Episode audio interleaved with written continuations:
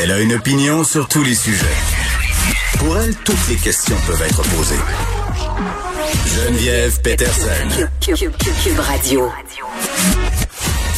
Salut tout le monde, bienvenue à l'émission. Début de semaine enneigé pour la plupart des régions du Québec. Euh, officiellement l'hiver un peu partout, on attend toujours à Montréal. Moi, j'attends avec impatience pour vrai. Je suis une fille de neige et j'ai vraiment hâte de pouvoir m'adonner à la seule activité qui va être rendue légale peut-être dans deux trois semaines.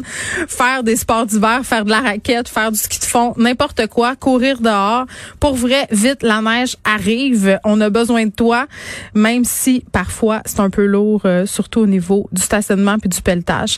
Euh, Hier, c'était les 31 ans de Polytechnique. Euh, je voulais revenir là-dessus parce que vu que c'était dimanche, je me disais ça peut être un peu passé sous silence. Sur les médias sociaux, quand même, il y a eu plusieurs euh, allusions à ce drame-là. 31 ans déjà. Puis je trouve ça important de s'en souvenir, de s'en parler, de se dire il y a 14 jeunes femmes qui ont perdu la vie ce jour-là, le 6 décembre. 14 jeunes femmes abattues par un tueur misogyne que vraiment là je refuse de nommer désormais.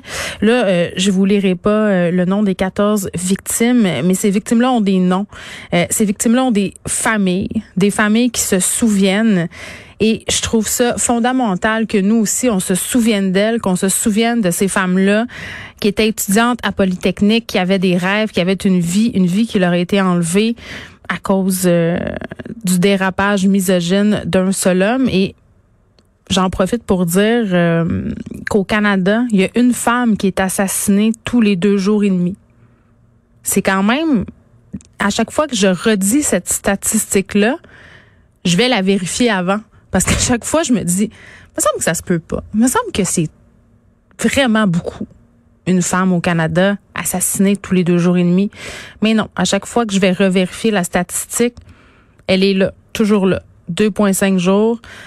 Puis je pense pas que ça soit le fait de faire porter des bracelets électroniques qui va venir à bout de ça. Va falloir qu'on se pose des questions sur la violence faite aux femmes, des questions profondes et qu'on fasse euh, l'éducation et qu'on s'attaque raisons qui font que les femmes sont encore et toujours, et particulièrement les femmes autochtones, les femmes racisées aussi, victimes euh, de violences. Bon. Euh, Justin Trudeau qui a annoncé que le Canada recevrait 249 000 doses de vaccins contre la COVID-19 dès la semaine prochaine. Wouhou! Autant bien dire 15. 249 000 doses pour des millions d'habitants. C'est quand même pas une terre en bois de bout, comme on dit. Je pense que c'est assez décevant. Justin Trudeau qui se défend un peu en disant ah mais écoutez on aura accès à une multitude de sortes de vaccins on est vraiment chanceux. Ben non on n'est pas vraiment chanceux là. On a dormi au gaz comme d'habitude puis là ben on va avoir 240 000 doses seulement. Des doses qui vont être distribuées euh, évidemment de façon prioritaire euh, aux provinces, au prorata de la population. Donc, les premiers Canadiens pourront se faire vacciner la semaine prochaine si le vaccin est approuvé cette semaine, parce que je vous le rappelle, ce vaccin-là qui a été euh, approuvé en Grande-Bretagne déjà, un vaccin qui a été développé par Pfizer et BioNTech, ben il n'est pas encore approuvé ici. Et par ailleurs, en parlant de ce vaccin-là et de la campagne de vaccination en général, on va diffuser le point de presse de Christian Dubé à 15 heures. Point de presse très, très important parce qu'on va euh, nous dire qu'est-ce qui nous attend, nous, ici au Québec, si on distribue les vaccins aux, euh, aux provinces, prorata de leur population, comment on s'organise ici? On diffusera ça dès 14 heures dès 15 heures, pardon. Donc, autre sujet euh, qu'on abordera aujourd'hui, euh, je ne sais pas si vous avez vu circuler euh, bon nombre d'articles sur Pornhub. Ça part d'un très gros texte qui est dans le New York Times. Pornhub qui est à nouveau accusé de ne pas en faire assez pour empêcher la diffusion de pornographie juvénile sur sa plateforme. C'est un sujet quand même qui couvre depuis quelques mois. On en a parlé déjà ici à l'émission. On avait même eu un statement de Pornhub parce que Pornhub, euh, évidemment, n'accorde jamais d'entrevue. Puis je dis évidemment pas parce que c'est une évidence, parce que c'est rendu que tout le monde le sait. Peu importe qu'est-ce qui se passe, Pornhub ne, euh, Pornhub ne sort jamais de sa tanière pour s'expliquer. Et pour ceux qui ne seraient pas au courant, Pornhub, c'est une filière de MindGeek. Et devinez, c'est où ça, MindGeek? Eh bien, c'est ici, chez nous, à Montréal. Et je veux juste dire, je ne suis pas contre la pornographie pas du tout. Mais d'apprendre que c'est assez facile de trouver du contenu pornographique mettant en scène des mineurs sur la plateforme, euh, je trouve ça assez préoccupant. Donc, on aura deux experts qui vont venir nous expliquer euh, comment une telle chose est possible et est-ce que, euh, technologiquement parlant, on pourrait faire quelque chose pour empêcher ça? Parce que là, c'est en train un peu de rattraper Pornhub, des compagnies de crédit qui se dissocient de la plateforme. Là, je veux juste dire, PayPal s'est retiré des transactions sur Pornhub depuis un an. Là, c'est Visa et Mastercard qui sont en train d'emboîter le pas. Ils n'auront pas le choix d'agir à un moment donné, euh, nos petits monsieur puis nos petites madames de Pornhub, s'ils veulent conserver leur hégémonie sur l'empire euh, que constitue la pornographie. Là, ce sont des gonzillards de dollars qui sont générés par ce site-là chaque jour. Je veux dire, c'est un des sites les plus lucratifs au monde. Donc, il en sera question un peu tantôt à l'émission. Euh, parlons tout de suite des travailleuses de CPE qui se mobilisent pour demander que tous les congés du personnel qui se trouve en isolement préventif soient financés. On parle avec Stéphanie Vachon, qui est responsable du secteur des CPE à la FSSS-CSN. Bonjour, Madame Vachon.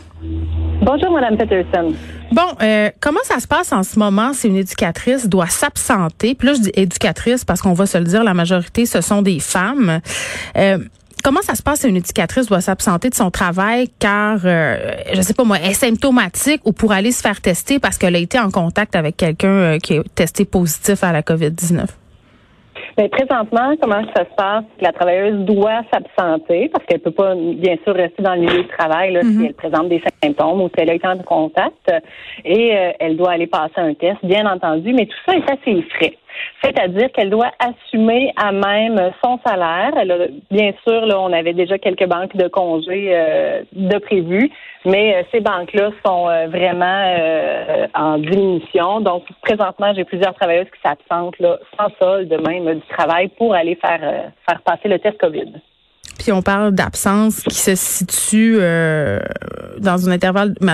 Combien de jours elles sont absentes en moyenne, les éducatrices? En moyenne, c'est à peu près trois jours que la travailleuse va manquer. Le temps que les symptômes euh, commencent ou le temps qu'on aille euh, l'appel de la santé publique qui mmh. dit bon ben vous avez été en contact avec telle personne, le temps d'avoir les résultats de test.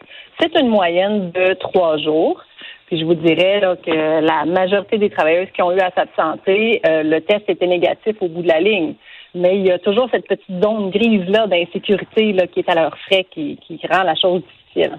Oui, puis en même temps, euh, pour l'avoir euh, vécu dans, dans mon milieu de travail, il y a des gens qui sont allés se faire tester, qui ont eu des résultats négatifs, mais qui devaient quand même rester en isolement pour une autre période pour se faire retester. Ça, ça arrive aussi. Ça arrive aussi, effectivement. Je vous dirais que la majorité des dossiers que nous avons, c'est des travailleuses qui ont pu réintégrer le travail. Hmm. Étrangement, même, euh, on a plusieurs cas là où est-ce que la santé publique a dit bon ben je ferme le groupe parce qu'il y a un enfant qui est atteint de la COVID, hmm. mais vous, travailleuses, on vous considère à risque faible, donc vous êtes relocalisé ailleurs dans le CPE, vous n'avez pas besoin de vous absenter. Parce que le port du masque puis de l'équipement de protection. exactement, avec les EPI. Euh, les travailleurs sont considérés protégés. Euh, c'est pas c'est pas une science infuse. Hein. J'en ai quelques-unes que finalement ils étaient positives, ils ont dû être retirés du milieu, d'autres qui étaient effectivement négatives. Mais les ces, ces femmes-là, c'est des professionnels la petite enfance. Elles ont le souci là de, de, de ne pas contaminer le milieu de travail, d'aller passer un test pour avoir le carnet. Ben oui. Puis, puis Madame Vachon, est-ce qu'il y en a beaucoup euh, des éclosions dans vos milieux de garde en ce moment? Euh, je dirais sur l'ensemble du Québec, euh, le nombre d'éclosions dépend dépendamment de la région. Hein. Il y en a que hmm. c'est vraiment beaucoup plus, là, comme à Montréal, il y en a eu beaucoup plus que, par exemple, euh, autour de Gatineau, il y en a, il y en a moins. Mais on peut avoir quand même là, je dirais au, moins un CPE sur trois là où est-ce qu'il peut y avoir une éclosion. Mais les, les CPE sont rapidement fermés. L'enquête de la santé publique mm-hmm. est quand même très efficace un enfant, pouf, on retire, euh, on ferme le groupe. Fait qu'on arrive à contrôler la plupart des éclosions. Bon, les, les, euh, les éducatrices en, garderie ne sont pas les seules qui doivent prendre des congés à leurs propres frais. Là, tous les travailleurs autonomes, c'est le cas en ce moment. Euh, mais je comprends quand même que quand c'est rendu que tu prends du temps à tes frais, que tu épuises ta banque de vacances, c'est comme repousser des problèmes en avant. Puis le risque majeur qu'on voit à ça, c'est qu'il y a des personnes qui rentrent pareil au travail parce que les conséquences financières, elles sont trop grandes.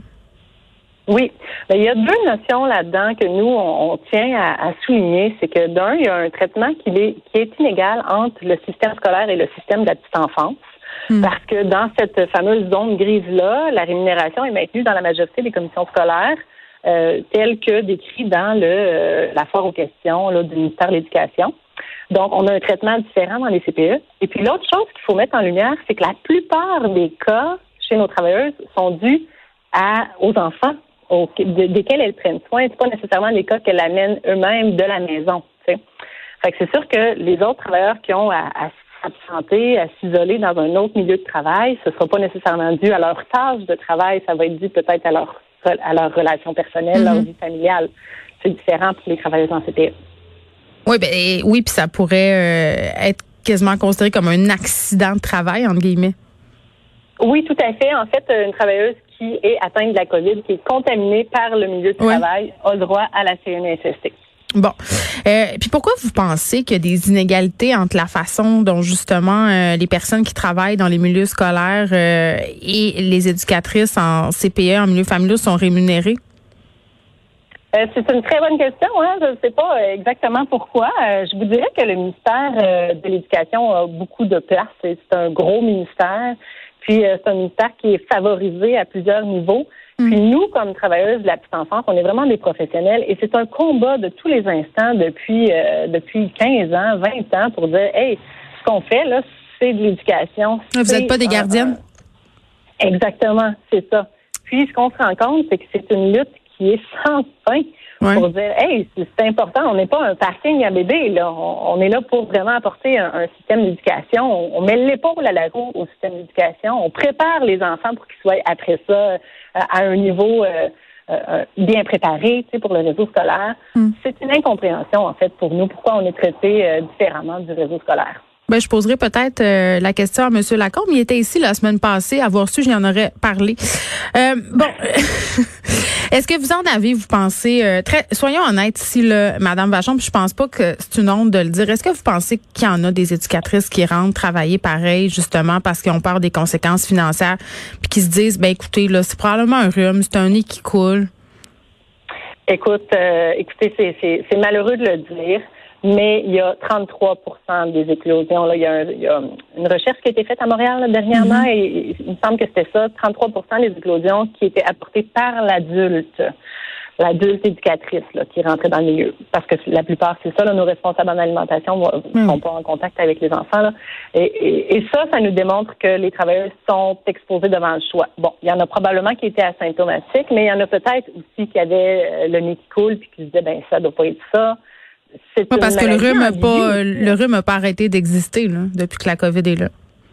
Exactement. Ça fait partie des choses qu'on se dit, ben nous, en, CPE, on a on est exposé à ces microbes-là, euh, le nez qui coule, la toux, c'est le genre de petit virus qu'on a. Fait que c'est sûr que c'est difficile de faire la part des choses. Hmm. Puis il y a une espèce de pensée magique au Québec de se dire, ben ça doit pas être le COVID que j'ai, puis ça doit pas être ça que j'ai. Oui, puis dans...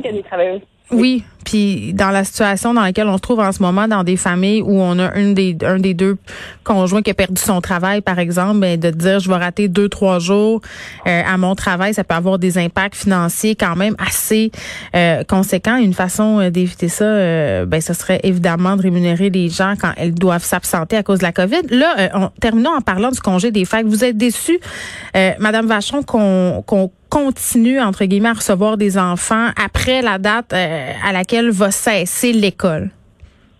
Ben c'est sûr qu'à toutes les années, c'est la même chose. Les CPE sont ouverts pendant le temps des fêtes. On, mm. comprend qu'il y a un besoin différent. On a été très déçus d'être catégorisés dans ceux qui, malheureusement, ne fêteraient pas Noël au moment où est-ce qu'on avait espoir d'avoir des rassemblements. Euh, on s'est dit, mais pourquoi ne pas fêter les CPE? Euh, pas, pas, pas, pas, ça que je veux dire. Pourquoi ne pas avoir le droit de fêter, nous, en CPE aussi? Mais là, personne n'aura le droit. Mais de toute façon, la problématique qu'on voit, c'est que est-ce que les parents vont vraiment respecter l'interdiction des rassemblements? mais c'est pas juste ça. Madame Vachon, est-ce que vos éducatrices auraient bénéficié d'avoir un deux semaines de congé dans l'état dans lequel elles sont en ce moment? Oh, définitivement. Les travailleurs sont vraiment épuisés. Depuis le mois de mars qu'on porte les services de garde à bout de bras, on a été service de garde d'urgence hmm sans aucune reconnaissance. On n'était pas du tout des anges gardiens. On n'a pas eu le droit à une prime COVID. On a eu à se réorganiser d'un bout à l'autre de notre service euh, d'organisation du travail. nos filles sont épuisées, il y a plusieurs départs en congé de maladie. Hmm. Ça aurait été vraiment bienvenu, là, deux semaines, on fait Mais j'en ai parlé aussi à M. Lacombe euh, de cette prime COVID, puis il paraît que vous êtes assez bien payé en CPE. Qu'est-ce que vous avez à ah, répondre à ça? Ben, vous, ben, vous auriez des comptes. salaire avec celui de M. Lacombe. on est vraiment des professionnels de la petite enfance. Hein. Hmm. Ça prend, on a une exigence de formation pour obtenir un poste dans nos CPE. La formation, c'est un trois ans de technique d'éducation à l'enfance spécialisée dans le 0-5 ans. Euh, une formation que personne d'autre a là, à aucun autre niveau.